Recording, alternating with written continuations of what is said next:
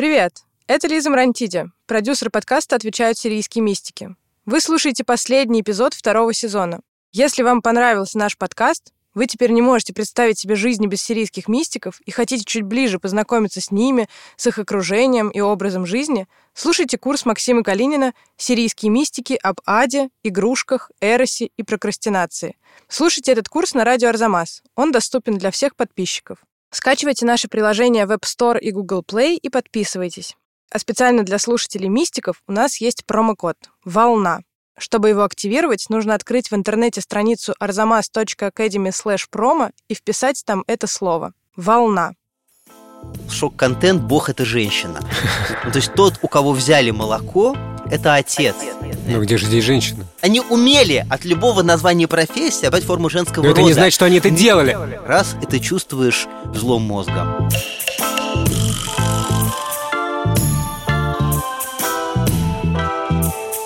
Здравствуйте! Вы слушаете подкаст «Отвечают сирийские мистики». Меня зовут Филипп Дзитко, я главный редактор проекта «Арзамас». Меня зовут Максим Калинин, я шеф-редактор проекта «Познание» и руководитель семинара «Сирийские мистики» в лаборатории нужных вещей. Максим, вы отдаете себе отчет в том, что сегодня мы записываем финальный выпуск второго сезона? Да, я когда сюда направлялся, смотрел на круги на потолке в Красносельском метро, не знаю почему, и думал про то, как год назад мы дописывали первый сезон. Ну, а если говорить еще короче, то они призвали бы радоваться, они бы сказали «радуйтесь». И на самом деле это те слова, которые соответствуют идее сирийских мистиков. Когда вот кажется время цикличным, видимо, поэтому на круги я и смотрел, думаешь, а что изменилось, а к той же точке вернулся или что-то другое? И все-таки возникло ощущение, что то, что было год назад, кажется каким-то детством. То есть мне кажется, что с тех пор мы поняли гораздо больше. Может быть, это словами Иосифа Хазаи навеяно. Он говорит, что ангелы до прихода Христа были детьми по сравнению с тем, чем они стали после. Но, в общем, мне кажется, что за минувший год очень многое было понято и во многом в ходе наших обсуждений. Поэтому да, я отдаю себе отчет, я об этом думал и с грустью, и одновременно вот с каким-то ощущением удовлетворенности. А у меня, знаете, другая совсем ассоциация. В детстве была такая привычка рассматривать всякие фигуры, которые на стенах в школьном классе или на потолке, когда протечка, когда, знаете, вода ага. протекает, и там такие фигуры образуются. И ты придумываешь, что это такое, слон или Африка. Сегодня это будет Африка, завтра это будет... Э, череп. Череп и Африка. Да, завтра это может быть череп, действительно. Короче говоря, мне нравится как раз то, что нету никаких э, окончательных ответов, что все всегда с самого начала. Но я вас не об этом хотел спросить в этот раз. Финальный раз. Не об этом. Я вам хотел задать один вопрос, который я могу вам задать только потому, что вы сидите прямо напротив меня, у вас есть э, микрофон, и вам некуда убежать. Потому что слева сидит Лиза Марантиди, справа сидит Алексей Пономарев, и вы не можете никуда деться. Так вот, вопрос такой. Вопрос такой. Вы влюблены? Вы были когда-нибудь влюблены? Вы бывали влюблены? Вы сейчас влюблены? Ну да, разумеется. Хорошо. К чему этот вопрос, Максим? Да, я уже был, подумал было, что это, что это все, это самое страшное, что вы хотели спросить. Или сюрприз Черноборода Галтелова только начинается. Самое страшное. Зверский удушитель ждет меня потолще сокровищ, а никакой не источник. Боже, Максим, можете меня всегда так называть. Я буду так представлять. Я сделаю себе такие визитные карточки. Как Чернобо... Чернобород оголтелый, да, это мы с сыновьями читаем Кресиду Коул, да. В общем, Чернобород оголтелый, мне больше нравится Зверский удушитель. Это герой второго тома. Ну, у каждого свои причуды. Хорошо. Но, но вот так нелегко вы не отделаетесь. Так вот, Бывало ли у вас такое, что тот, в кого вы влюблены, или та, в кого вы влюблены, становится для вас божеством? Знаете, даже долго думать не буду, потому что именно в этом ключе я написал в свое время комментарий на «Матерь богов» Наутилуса. Я тебе самый страшный секрет, я так долго молчал, но теперь я готов. Я создатель всего, что ты видишь вокруг,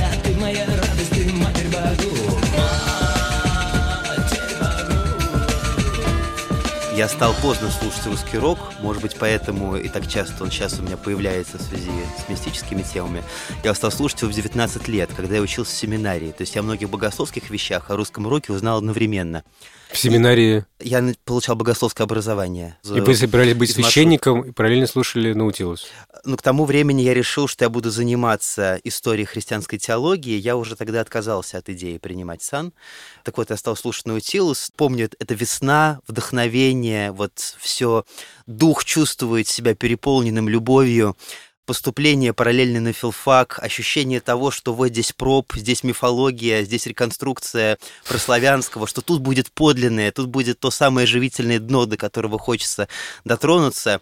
И тут Наутилус, я когда услышал его осознанно, тогда еще не мистики сирийские нахлынули, а я тогда читал книгу Дитера Луинштейна про Элевсинские мистерии, и одновременно в голове держал слова Климента Александрийского, христианского мыслителя, который мистерии высмеивал и одновременно говорил, что богословие — это и есть путь мистерий. Я так и не дочитал Дитера Луинштейна, потому что я не считал себя достойным и очищенным, чтобы прочитать его реконструкцию до конца. Вот это да. И это все нахлынуло на Матерь Богов. Вот сам, сам образ Матери Богов, вся мифология с этим связанная.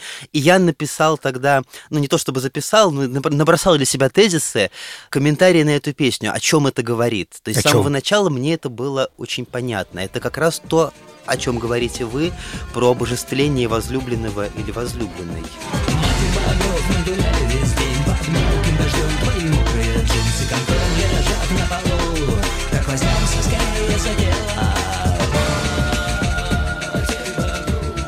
Вот это да.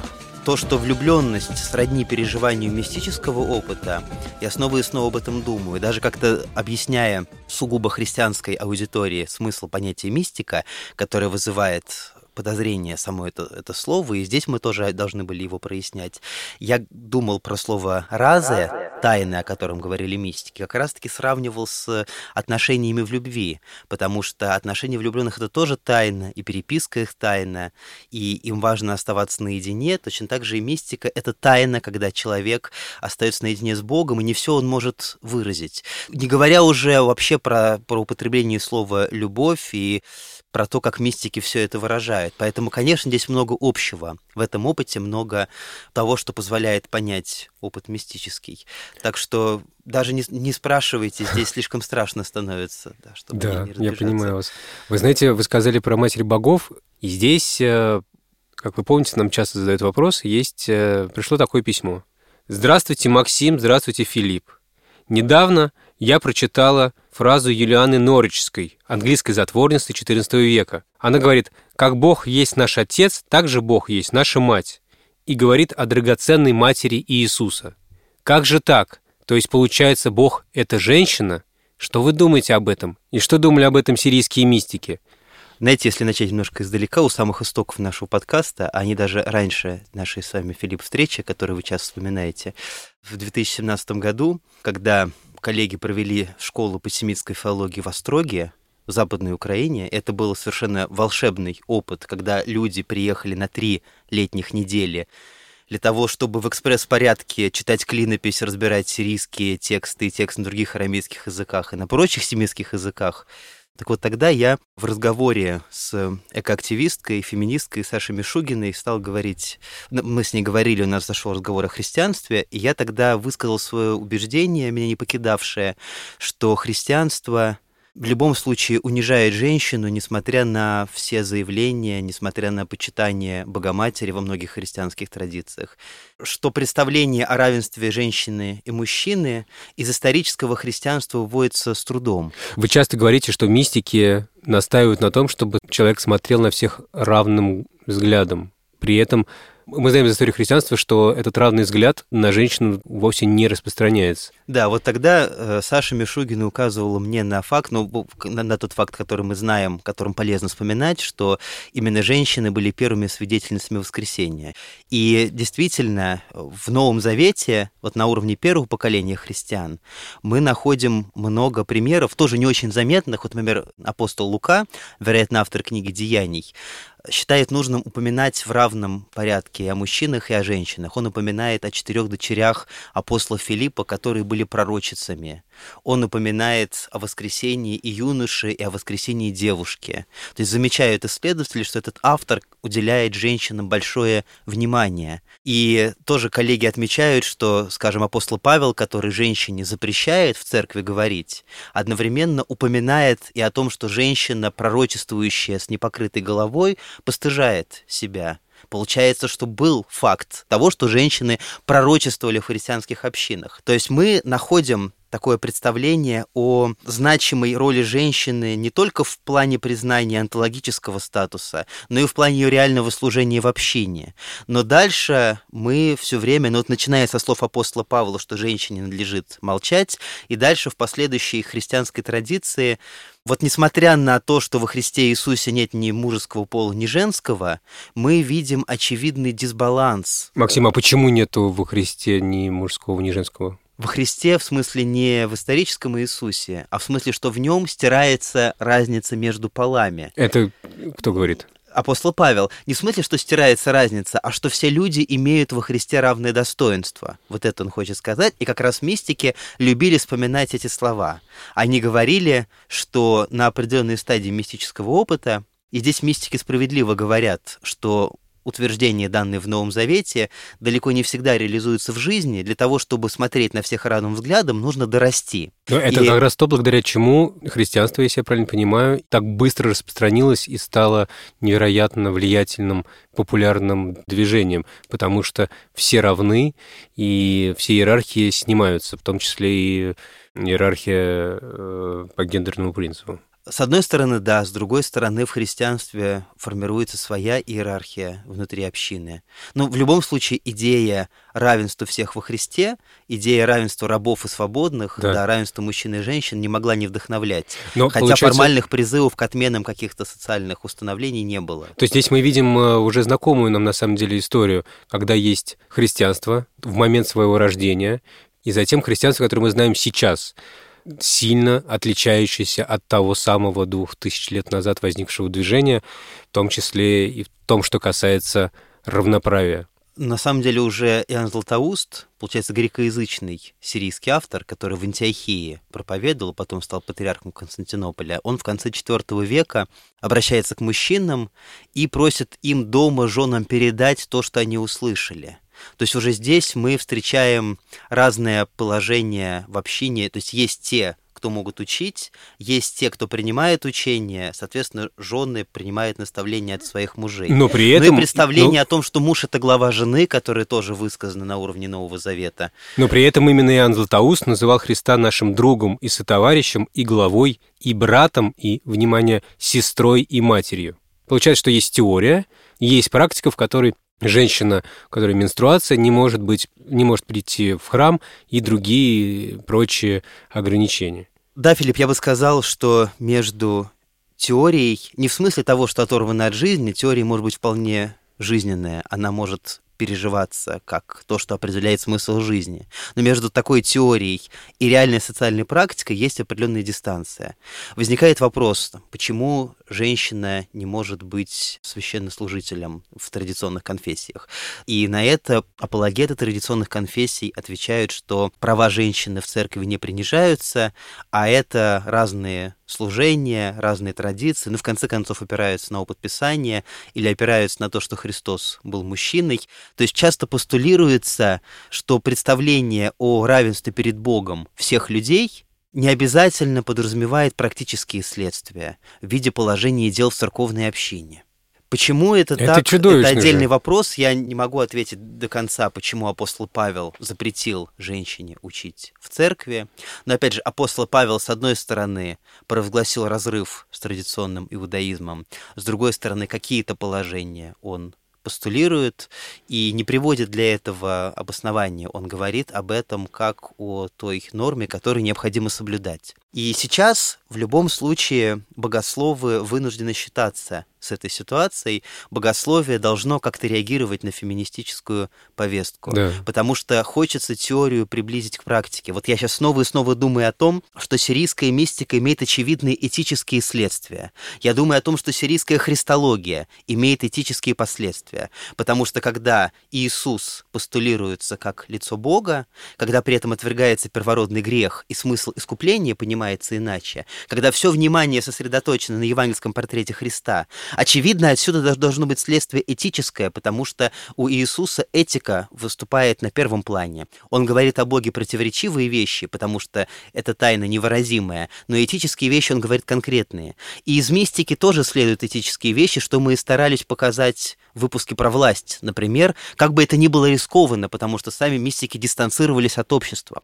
Их действие было внутренним, но это тоже было действие этическим. Сейчас перед любым человеком, который хочет осмыслить наследие той или иной традиции, религиозной, мистической, встает вопрос о том, какое этическое следствие у этого есть. Тем более для восточной сирийской традиции, где как я сказал, этика Иисуса выставляется на первый план. Вы Поэтому... хотите сказать, что есть некоторые идеи, есть некоторые представления о том, как устроено мироздание, и из этих представлений вытекают очень ясные этические постулаты. Которые нужно притворять в жизнь. Да. То есть дистанция между теорией и жизнью остается. Я бы сказал, опираясь на толкование Федора Мапсуистийского и Исаака Сирина, что это дистанция между Эдемом и всем остальным миром. Да, вот Федор говорил, что Бог выгнал Адама из Эдема не в наказание, а для того, чтобы на остальной мир возделывал. Вот теория — это Эдем. Остальной мир нужно привести к этому. Это Чего мы очень, тормозим 2000 это, лет? Это очень тоскливая метафора, то есть красивая метафора, красивое сравнение, но вместе с тем она вызывает уныние, потому что между Эдемом и даже замечательной комнатой, в которой мы с вами записываем этот подкаст, есть такая дистанция, знаете, когда читаешь о каких-нибудь священниках, наших современников, может быть, или книжки Честертона, или книжку Зебальда, вот там один из героев, который воспитывает мальчика австралийца, это такой священник, который очень праведный человек, который постоянно готовится к проповеди, который все время рассказывает про кары небесные, который всех призывает не грешить. Но рядом с ним живет мальчик, маленький, который ни разу за всю историю его жизни в доме у этого священника никто не погладил по голове. Один раз погладил, и он специально это запомнил на всю жизнь. И это постоянно мы встречаем такие примеры. Прекрасные, сильные пастыри, мощные проповедники, которые, когда дело доходит до конкретных обстоятельств жизни и разговора с мирянами, как будто бы не видят этих людей я сейчас э, в каком-то обвинительном ключе говорю про священников, но то же самое касается и любого человека, и любого да что христианина. Говорить, что да. я, я чувствую ответственность за все, что мы говорим, я чувствую ответственность, что конкретное общение с конкретными людьми должно соответствовать тем принципам любви, да. которые сирийские мистики высказывают. Да, и это как разница, и расстояние ровно такое же. Эдем и троллейбусная остановка троллейбусная остановка, но есть тот самый дар воли, который даже при слабости мира он и есть тот самый отпечаток, который останется в будущем веке для этой традиции. И с точки зрения воли сделать что-то можно. И если говорить о повестке феминистической, если говорить о принципе равенства мужчины и женщины, то я хотел бы поговорить, и отвечая, наконец-то, да, на вопрос, да, который вернемся. вы привели, о той идее, которая, мне кажется, сейчас сейчас нужно, чтобы она дала этические последствия. Представление о женственности Бога. Ровно то, о чем, о чем мы были спрошены.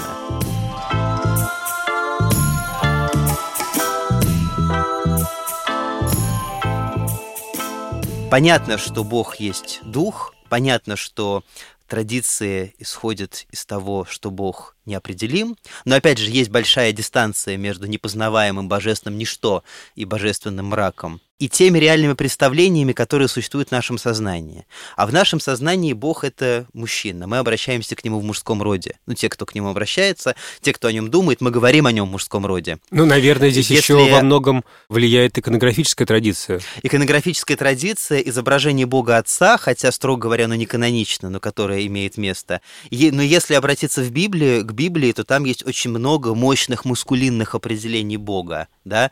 Адонай, Гаголех, Лифне лифнехем, гуи лахем лахем. Такая красивая еще игра слов, да, Бог, идущий перед, Господь, идущий перед вами, Он будет сражаться за вас. громовые образы, когда Бог является в буре, ну и так дальше. Большое количество образов мужественных. Это очень маскулинный образ. Очень маскулинный образ, да. Но вместе с тем мы находим и в Библии, и о чем сейчас хочется поговорить, в сирийской традиции представление о Боге как о матери. Мой друг, ведущий канал «Батюшка Лютер», сделал нашумевший пост. Телеграм-канал. Телеграм-канал «Батюшка Лютер», да, мне очень нравится, со смелыми богословскими экспериментами. Он сделал там пост, который так и назвал «Шок-контент. Бог – это женщина». Вот, пост этот вызвал очень бурную реакцию. В этом посте он собрал библейские примеры, в которых Бог уподобляется матери-кормилице, например. Именно библейские. Библейские примеры, да. Когда Христос говорит, обращаясь к Иерусалиму, сколько раз я хотел собрать вас, как наседка собирает птенцов. То есть тут даже Бог, как замечает автор этого поста, сравнивается с курицей. Вот, если бы у курицы не было негативных коннотаций, которые существуют там в нашем языке, да, это вот... Э... То есть побег из курятника – это бегство из Эдема в таком случае? Да, а мне, вспоминается история, которую в Турабдине записал Отто Ястров, арминист, про то, как курица напала на змею, которая пыталась сожрать ее птенцов. Так что, в общем-то, курица тоже может быть очень мощным символом. И не случайно у пророка Осии Бог сравнивает себя с медведицей, с самкой, которая всех порвет за своих детенышей, но которая медведица, ясно, что с ней лучше, лучше с ней не связываться. Но есть образы очень нежные. И уже второй стих книги «Бытия» А мы в выпуске о красоте говорили как раз о начале книги «Бытия», что вроде бы там мир творится некрасивым, он творится еще во тьме, еще свет не воссиял, еще он не оформленный, еще тогу во вогу. Но там говорится, да, приводится фраза знаменитая «Руах Элогим мерахефет альпенегаммаем». Да, Дух Божий или ветер Божий и вот дальше слово, которое переводится «носился», носился. на самом деле «носилась» или «носится», там, там форма причастия используется, женского рода. Потому что слово «руах» женского рода. Рух – это дух. Рух – это дух, это дух и ветер. И дух Бога, ветер Бога очень часто упоминается в Танахе, в еврейской Библии. Он описывается как, как божественная сила, и это сила женского рода. Понятно, что не всегда грамматический род соответствует восприятию того или иного понятия, но вот в данном случае эта форма мерахефес, форма глагола Носилась. рихеф, она встречается в книге Второзакония, где Бог говорит про себя, как орел вызывает гнездо свое, носится ерахеф, форма того же самого глагола, над птенцами своими, распростирает крылья свои, берет их и носит их на перьях своих. То есть здесь орел, здесь форма мужского рода, но очень заботливый образ птицы, которая заботится о своих птенцах. И это же самый глагол, то, что во второзаконии Ерахев, во втором стихе книги Бытия используется по отношению к духу и уже в женском роде. И не случайно старший современник Иоанна Златоуста Василий Кисарийский, в своих беседах на шестоднев на историю творения мира, он как раз сравнивает Бога с птицей, и он ссылается на некоего сирийца, от которого он узнал такое толкование – что в данном случае речь идет о птице, которая заботится о своем гнезде. И традиция в этом сирийце признала Ефрема Сирина, и возникло предание о том, что Ефрем Сирин приходил в Кесарию и встречался там с Василием Великим. Что важно, в сирийском корпусе есть примеры употребления глагола родственного «рахев», и опять же по отношению к курице, которая оберегает своих птенцов. И, соответственно, сирийцы, когда читали второй стих книги «Бытия», они видели там тоже знакомый глагол, который, может быть, даже из повседневной жизни им был знаком. Это птичка, которая над своими птенцами, она кудахчет, крыльями машет. И на, на самом деле, да, хочется признаться, что я не так много наблюдал над птичками, но буду узнавать из сирийских ну, рукописей, давайте... из сирийских рукописей, как куры заботятся о своих птенчиках. Да, давайте, давайте устроим выездной, выездной какой-нибудь э, выпуск устроим, да. Да, я знаю пару ферм.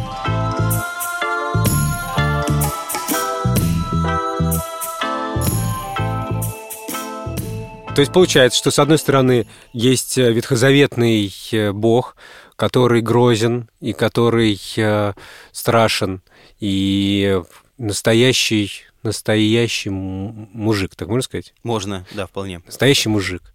С другой стороны, он же, он же очень заботлив и похож в некоторых сравнениях на наседку. Иногда то, что он делает, приходится обозначать женскими формами глагола. Да, Да, то есть, с одной стороны, вот есть Элогим, который вообще обозначает форме множественного числа, с другой стороны, есть Рух, который обозначает формами женского рода. И в сирийской традиции это то же самое. И тут мы вступаем на болезненную почву, если можно так сказать, но не столь глобальную, фемини- э, феминитивов, да. Ну, довольно новое слово, и трудно мне его выговорить. И Но его раньше не- мне- си- сирийцы его не знали. И вот они не знали, а феминитивы они знали, и еще как использовали. Так-так-так. Потому что от многих названий профессий в сирийском языке, да, в арамейском языке, родственном языку Иисуса, э, хочется тут добавить, можно образовать формы женского рода. Махтвана – писатель-автор, и Махтваниса – писательница или авторка. Более того, Барнаша – это человек, а Баснаша, человеч... э, дочь, буквально сын человеческий и дочерь человеческая, да? То есть можно даже от слова человек образовать форму, форму женского Я рода. не знаю, чему вы радуетесь. Максим, Нет, получается. нет, так к чему я хочу сказать? Вот они умели от любого названия профессии обрать форму женского Но это рода. не значит, что они это делали. Они Г- делали, Грамматика позволяла. Грамматика им позволяла, да. На самом деле Делали я так, да? стал употреблять э, феминитивы, хотя не всем это нравится, Не не всем всем. женщинам это нравится. То есть ну, я, я думаю, что лет через сто станет, э, станет нормально. Я сейчас вспоминаю, как мы с- Поговорим. с, с знакомым арабистом сидели в лаборатории нужных вещей, Арабисткой с, или с- арабист? с арабистом Алексеем Дунцовым, аремистом Сергеем Лезовым, говорили о том, что в арабском легко можно образовать феминитивы, в арамейском легко, и что лет через сто и в русском будет нормально. А в это время Ксюша Кашинцева, начинающая армеистка, убирала со стола, относила посуду. Потому что мы делаем, мы, значит, говорим про права женщин, а в это время, значит, девушка моет тарелки за нами. Так что вот э, опасность в словах есть, что она может отвлечь внимание чрезмерно. Вот, именно. Но к чему я вспомнил про феминитивы и отвлекся? Что сирийцы слова руха, дух и мельса, слово, которое тоже женского рода, и которым обозначается вторая ипостась Троицы, божественный логос, тоже женского рода логос. А, Но при понятно. них стало принято нарочито использовать формы мужского рода.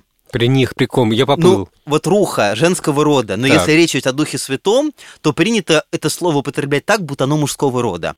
То есть сирийцы осознавали, что слово женского рода, и в какой-то момент им стало неловко о Боге говорить в женском роде. Это как раз говорит о том, что грамматический рост здесь далеко не так безобиден. Максим, я прошу прощения, совершенно неуместное сравнение, но э, мне Леша Пономарев, наш редактор нашего подкаста, рассказал всю правду про Багиру. Вы знали про Багиру правду? Багира, оказывается, мужик, мужик из Маугли. Но в переводе в русском Багира стала, стала Багирой. Напоминает инвективу Соловьева в адрес Ницше, что, мол, своего героя назвал Заратустра, не подумав, что лишь бы мне только не переврать слова Соловьева, но как-то так очень недружелюбно сказал, в какой стати вообще Ницше должен был думать о том, какими Заратустра был. Самые неожиданные претензии к Ницше. Но, тем не менее, даже несмотря на эту попытку, представление о духе как о нежном материнском начале в Боге встречается и у наших мистиков в том числе. О чем нам говорят э, эти грамматические особенности? То есть люди осознавали, что слова женского рода, грамматического рода, могут иметь какие-то богословские последствия. Я не думаю, что это было результатом недружелюбного отношения к женщинам. Весьма вероятно, что это была реакция на гностицизм. То есть? Под гностицизмом принято обозначать разные раннехристианские течения синкретического характера, которые соединяли еврейские, христианские, А, языческие смысле, традиции. да, не- не- не- разные... неорганического синтеза, да, и гности- гностики претендовали на обладание особым знанием, которое не всем доступно.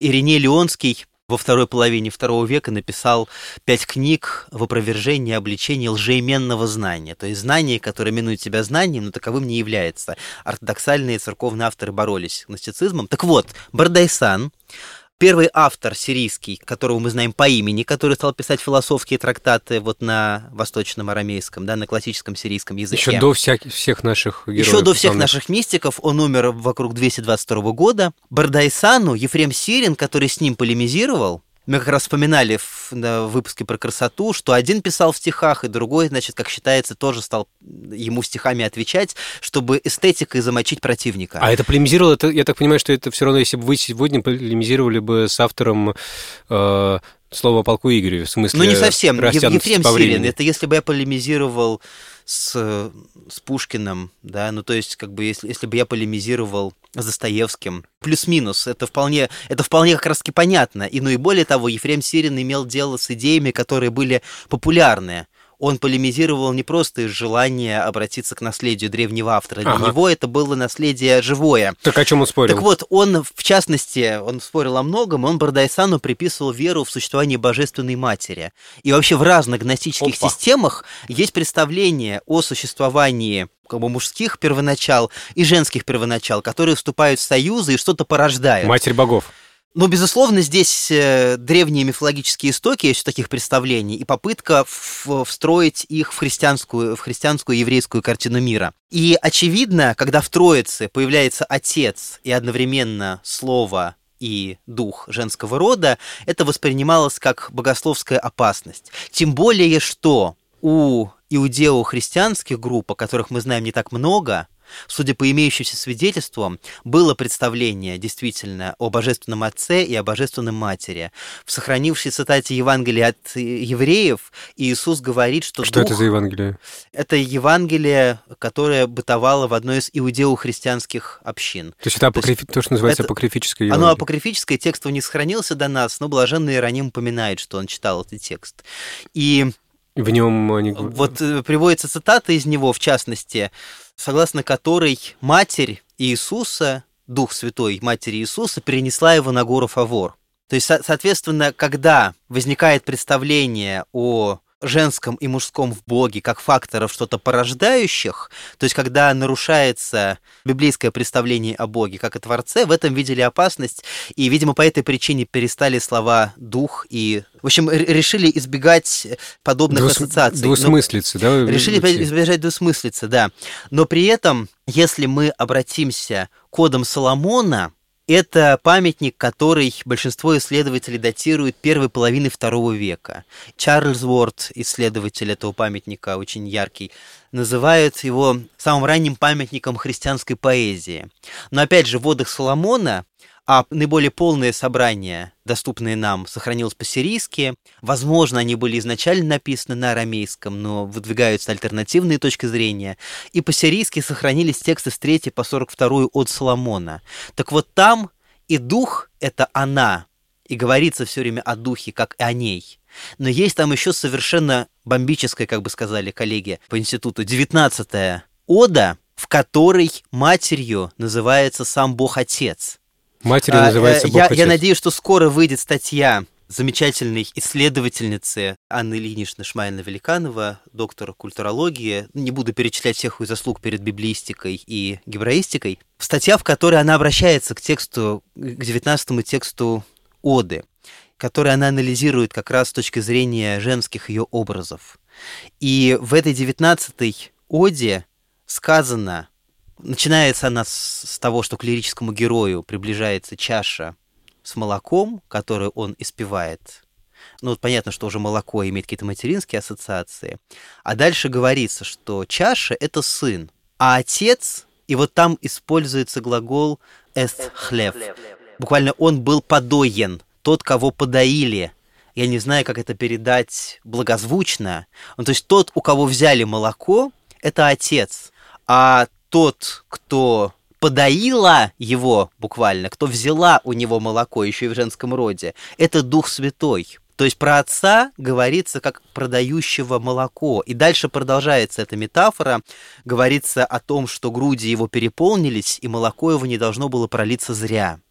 Не могу проникнуть в мышление автора, что он имел в виду, но очевидно, он использует эти насыщенные библейские образы, имея в виду, что Бог неопределим, да, то есть здесь как раз он избегает э, любого дуализма, что в Боге есть как бы отдельное начало мужское, как бы отдельно женское. Тут еще вопрос в том, как понимать отношения отца и духа. Здесь да? вообще снимается весь разговор про женский мужской род, его просто нет. Да, есть божественные действия. Божественные действия, для описания которых недостаточно слова «отец».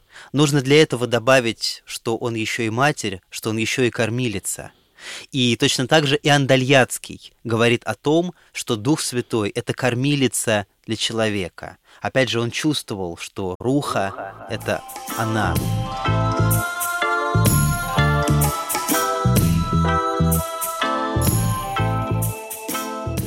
Максим, наша лютая рубрика «Давайте обострим».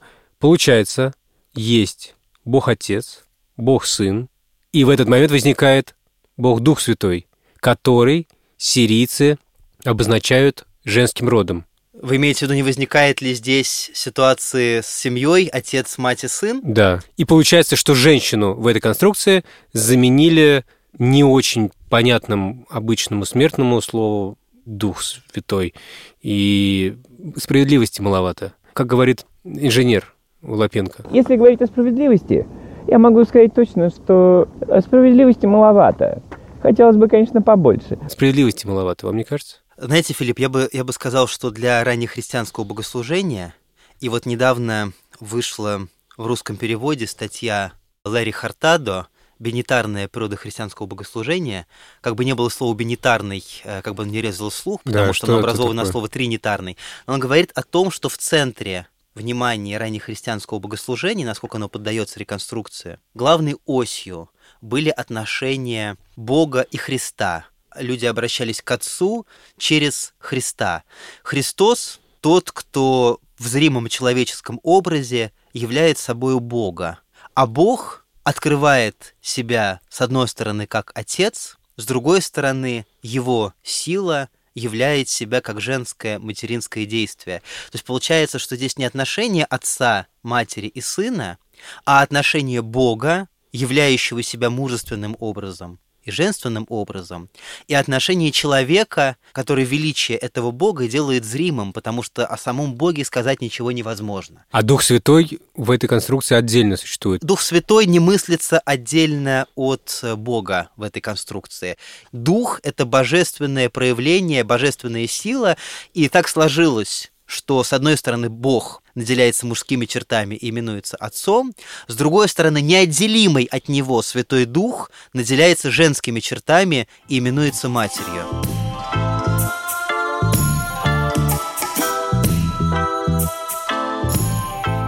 С одной стороны, мы говорим о том, что все прекрасно, понятие родов уходит, остается что-то на другом уровне, на гораздо более высоком уровне, но в то же время к Богу в христианской традиции люди обращаются в мужском роде, в то же время женщина в христианской традиции всегда на вторых ролях, в то же время, ну и так далее. мы не просто из любопытства обращаемся к истории христианской традиции. Как раз-таки отталкиваясь от традиции, нужно что-то менять. Совершенно верно. Вот когда тот же самый текст про Бога как матерь появился, про то, что Бог это женщина, да, очень сильная была реакция в адрес упомянутого мною поста. Почему? Вы же признаете, что Бог это не мужчина. То есть, когда ты думаешь про женские атрибуты Бога, раз ты чувствуешь взлом мозга. Потому что все равно привычка есть, потому что мы все равно воспринимаем реальность антропоморфной. Это наше качество. Поэтому полезно менять какие-то привычные образы восприятия. Я сейчас не буду предлагать какие-то делать эксперименты в молитвенном творчестве и прочее, хотя Исаак Серин, он писал своим друзьям примеры коротких молитв, Так. и в которых он выражал свое видение Бога и предлагал своим друзьям писать тексты подобные. Я знаю Жова, Мистика, может быть, кому-то из наших слушателей небезызвестную сестру Star, которая в племени Чироки уже много лет работ... э, несет служение акушерки. У нее очень интересная мистическая система, основанная на христианстве, в то же время она обращается к Богу как матери. Мне очень дорога сестра Марнистар, мы с женой познакомились с ней на одной из конференций, и для меня это вот такой живой пример богословия Исаака Сирина в женском образе.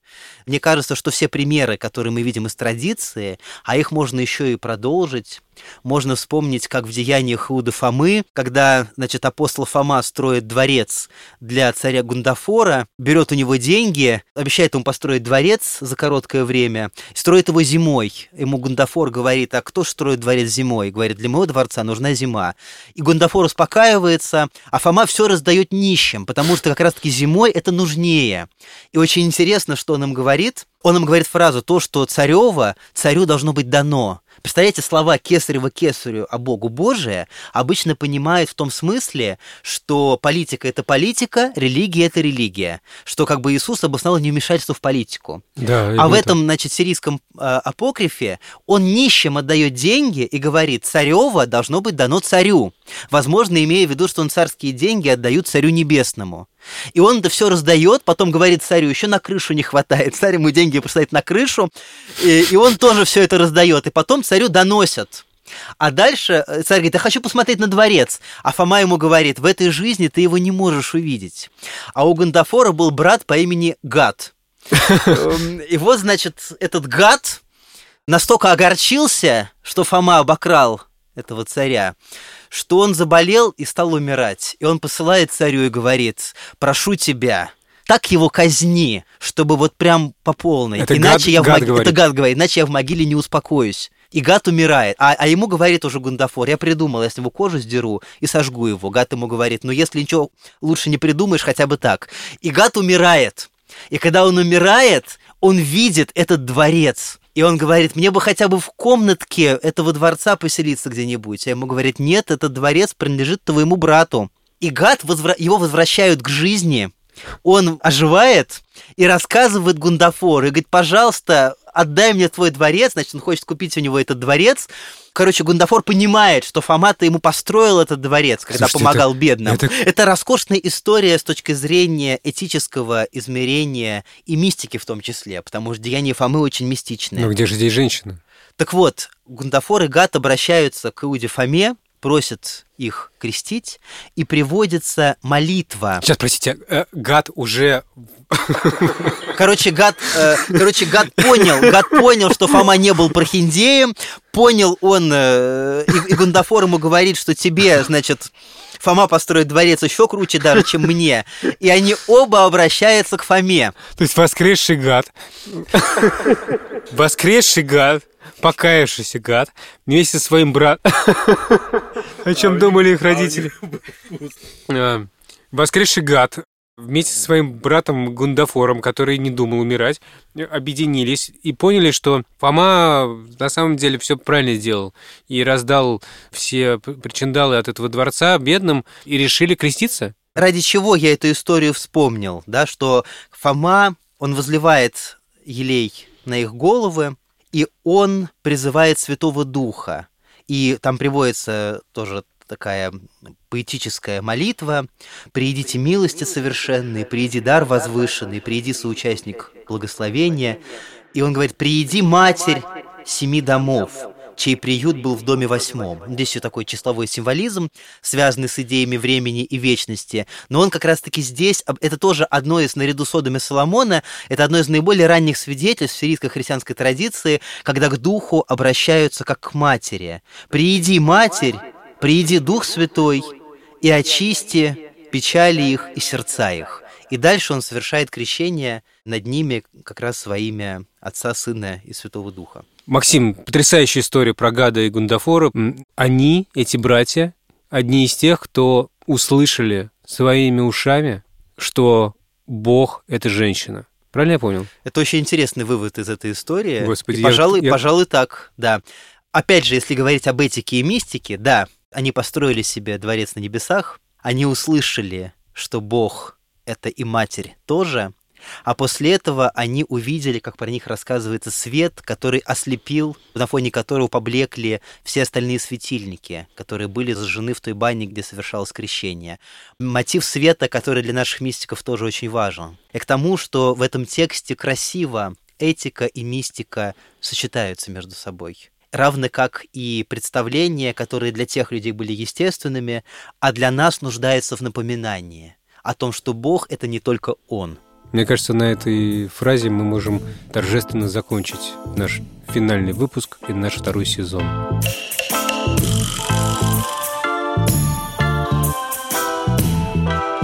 Нам осталось сказать спасибо всем, кто делает этот подкаст. Продюсеру Лизе Марантиде, звукорежиссеру и редактору Алексею Пономареву, расшифровщику Кириллу Гликману и фактчекеру Юлии Гизатулиной. Спасибо всем, кто нас слушал все эти месяцы. Спасибо всем, кто писал нам вопросы. Надеюсь, до скорого. А я хотел бы завершить наши встречи, столь дорогие для меня, еще одной фразой из третьего до Соломона, которая тоже имеет отношение к нашей теме. «Газай рухед Марья, для Даггалуса, дмальпа лавнайнаша, недеун урхаса». Это есть Дух Господа, без лжи, которая учит людей, чтобы они познали пути Его.